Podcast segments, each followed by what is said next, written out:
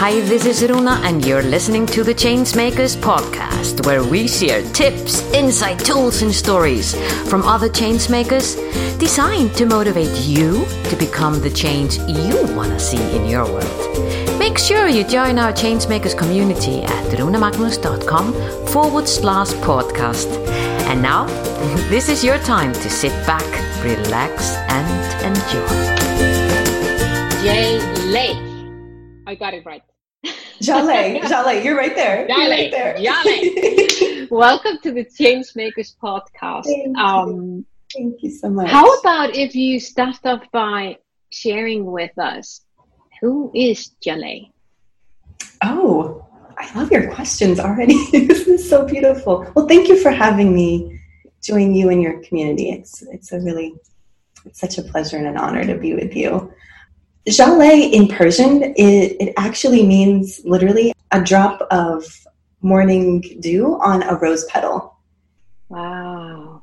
And my father's my father's side of the family is is Persian, and he really loved that name because it was actually from um, Persian is a very po- poetic, romantic kind of language, and he really loved that name because he said we're all one drop the, the spiritual faith. He grew up in is Baha'i faith, and he talks about each person is a drop from the ocean of eternity. And we all are a very necessary drop of that humanity. And so I think I'm one complete drop of a astounding, exquisite ocean of, of human beings, and we're all connected and we're all made from the same substance, but we all have something very unique to reflect um, from within. So I think that's what I am. Just one drop kind of rolling in the world to, to connect with other drops and, and make an impact. And water molecules have a very strong bond when they connect. And it's, it's a very strong union, but we're not bound together always. Like we can move and flow and we always find our way. We're very dynamic. And, and I think those are some of the qualities I have to find alignment with other drops to mm. to create yeah. more more flow and more rhythm and more compassion, more trust and truth in the world. So um, you, you know, you in many ways, do you know that, Jaleh, you actually described by just saying your name, no coincidence here. Um, you describe what we talk about in the no more boxes movement. You know, we're talking about moving people out of their boxes and what we call the human space instead of just another box and another box and another box, but going into that human space and that that that, that I could really see that drop becoming the ocean, being unique and special, but having a purpose as in that ocean. But just, oh, God, I got goosebumps here. Oh, it was, thank yay, you. beautiful. Thank you. Wow, that was thank that was you. meant to be that question. Now, oh, thank you. I'm gonna. I I almost want to call you Droch now. but I know that what you've been doing, you've been helping people to become leaders, and you've been doing leadership training. And I love how you're doing what you call uh, designing uh, your leadership style. Mm-hmm. Uh, and, and, and you as a person designing yourself as a leader can share with us how did that come to you originally? Uh, oh so this is such an interesting story. I love your questions. Thank you. My mentor in china who was a 92 year old doctor said if you want a really nice solution or an answer find a really good question. And I think you must be always in the state of finding really cool solutions because your questions are really beautiful. So I I was in physical therapy school at the University of the Sciences in, in Philadelphia, and I was doing um, a, a, case study and like a, a research project to see how does stress impact the healing process. And I chose a number of people who happen to be leaders in their departments and had a lot of responsibility, had a lot of amazing capacity. They were seen in their industry as, as leaders. They were also leaders in their community. They did a lot of volunteering. They were very committed to their families. So, in every way that I saw, a leader is someone who really models the values and virtues to help everyone be lifted up and elevated and for everyone's highest good. So I felt like leaders were just someone who reflected certain qualities that were close to their heart and served others with those talents. And I started to see how incredible capacity could be actually in everybody. Uh, but there's some people who those qualities were nurtured more. They found alignment and they found encouragement and they found opportunities to really support and nourish those those latent capacities and those really beautiful beautiful talents that they've been cultivating for decades. You know, since we're little, we're, we're sort of polishing these gems of inestimable value. A quote from Baha'u'llah. He talks about how each person is a mine rich in gems of inestimable, inestimable value.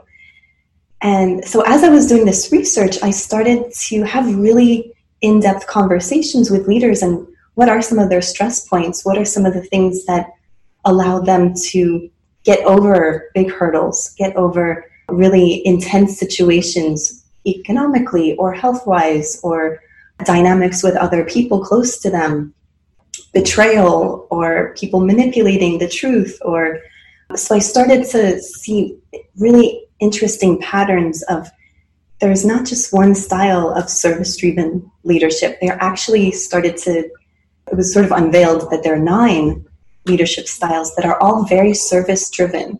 Okay. Forward, you know, types of leadership styles. And so I started to understand each leadership style had their own unique language, their own unique set of strengths, some of the stress points that sort of took them out of their steadiness and um, created almost like doubt. They they could be someone who was super uh, confident and really yeah. moved in the world with a lot of confidence, but suddenly there would be something that would be like their kryptonite.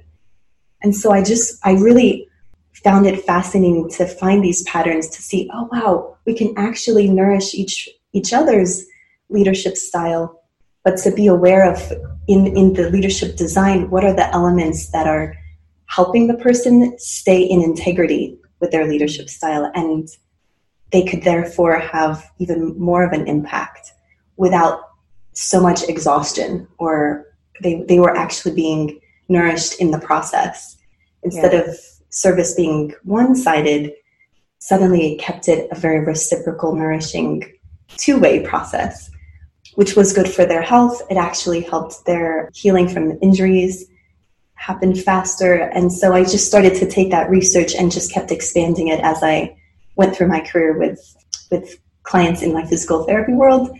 And then something interesting happened. I was in this very interesting situation where I was happened to be in a in a office where I was working with a lot of high ranking officials in the military and a lot of diplomats that were going through this international program together. Just happened to be down the street from where my office was. And these colonels started discussing the possibility of me actually thinking of being a consultant one day and not staying in an environment where I had to wait for people to be really, really impacted mm-hmm. um, by injury or health, but to start being more proactive in, in teaching these concepts. So they planted seeds way before I knew how to do that, but now I'm I took their advice years years later. So that's yeah. how it, it happened. Yeah. That is very interesting.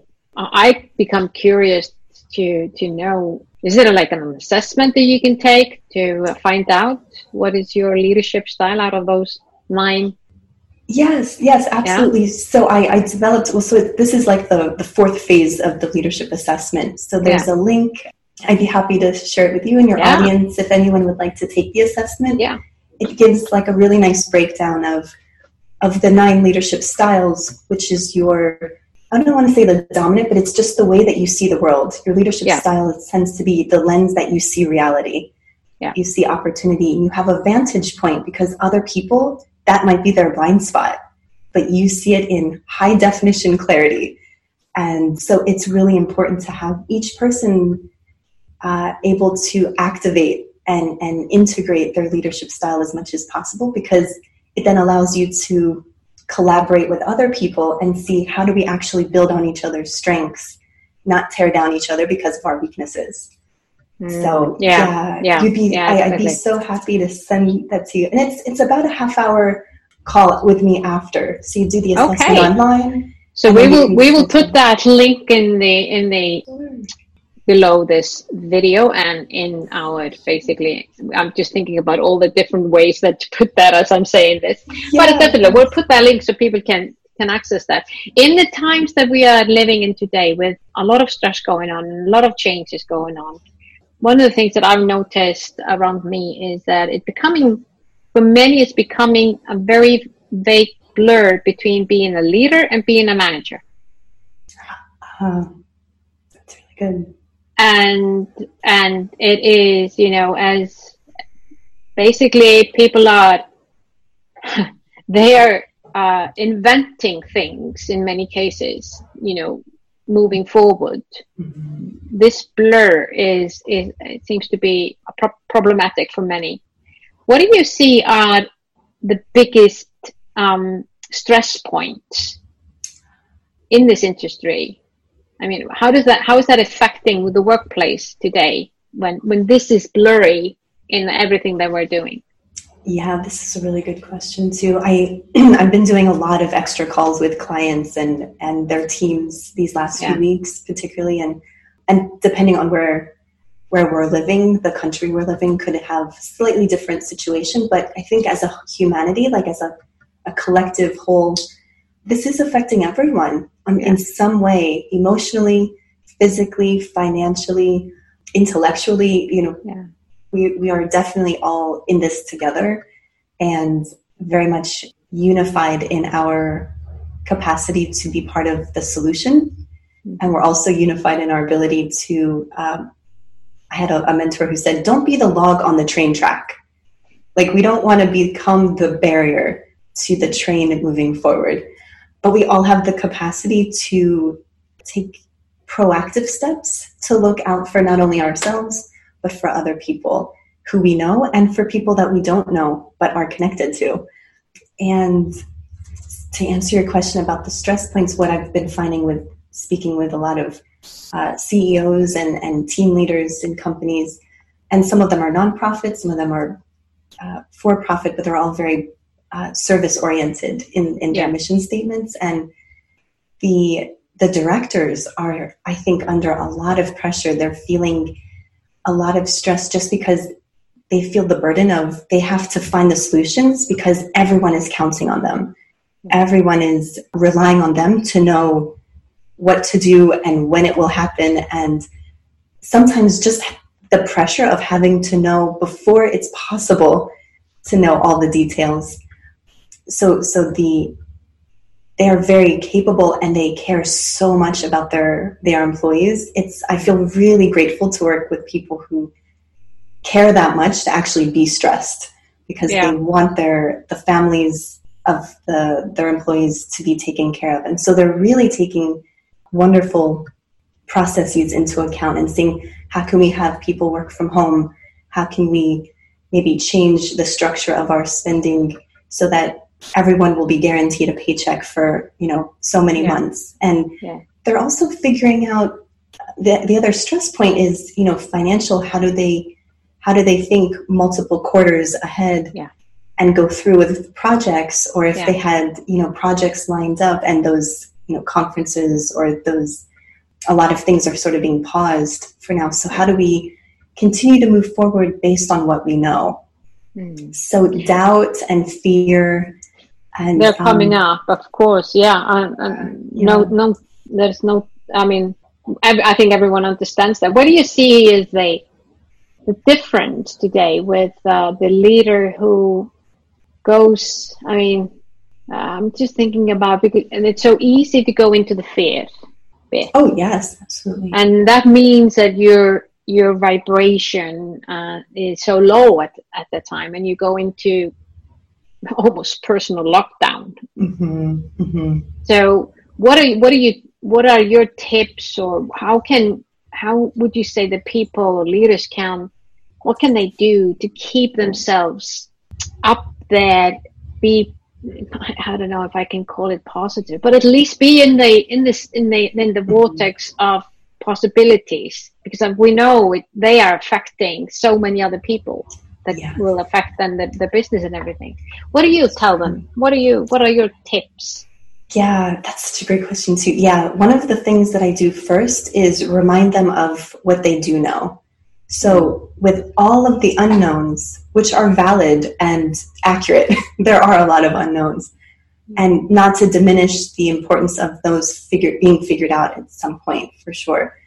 But first, to get the captain of the ship steady when the ship is in very rocky waters if the captain and the person who is in charge of you know taking care of the, the sending the orders or making the final decision even if they have a team around them Mhm. if they're wobbling all over the place it's really hard for everyone else to say oh this is how we're steady Yeah. so i think first is really commanding our own uh, power and not trying to overtake the fear, validating the fear and say, "E- even though I have this fear and this isn't figured out yet, we're gonna figure it out. And this is what I know now. This is what I do have control of now. I have this team member who has the leadership style of trust. So I know that this person is going to reflect the, honestly what they believe.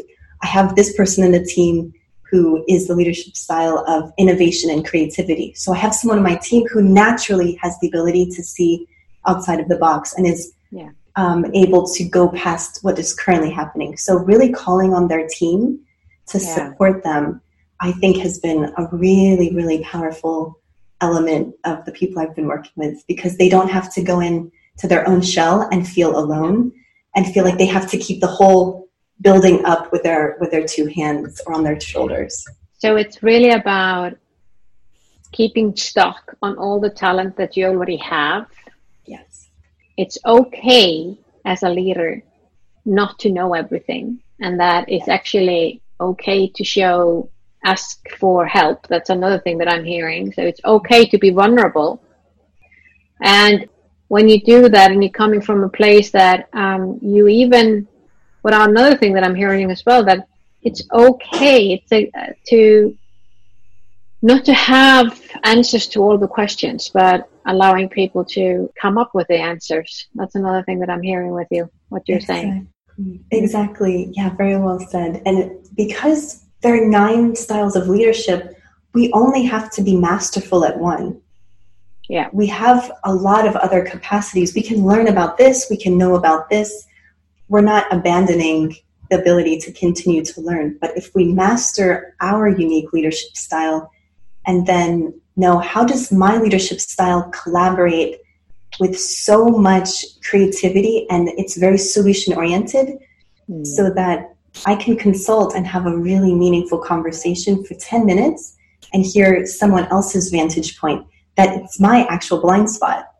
They have that this other perspective in HD clarity. They can see how to create there's a leadership style of um, connection so Mm. community building and, and connection between people so calling on those per- people in the team who naturally can think this is how we can keep our team united when everyone's working separately or if people Yeah. are having fear so we have people who can naturally just think of really interesting practical solutions so that Beautiful. we don't actually have to be burdened to figure out how do we manage the team how do we think of tech solutions Mhm. how do we think of innovative solutions how do we think of this relationship between these two departments and it would be super overwhelming it is extraordinarily overwhelming to feel that you actually have to carry all nine leadership style hats Yeah, yeah, yeah. And, and no one does that.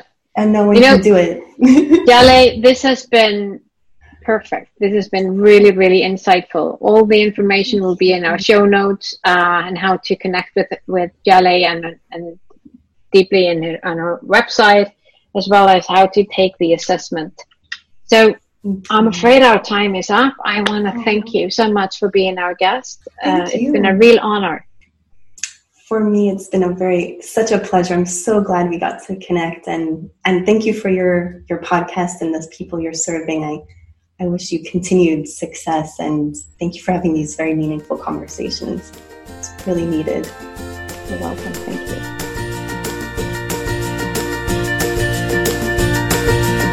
Was this podcast of value for you? I sure hope so. If so, feel free to share the love and give us your generous review on iTunes or Stitcher. And remember that you can always go to runamagnus.com to find out more about the Changemakers and how we can help you drive the change you want to see in your world.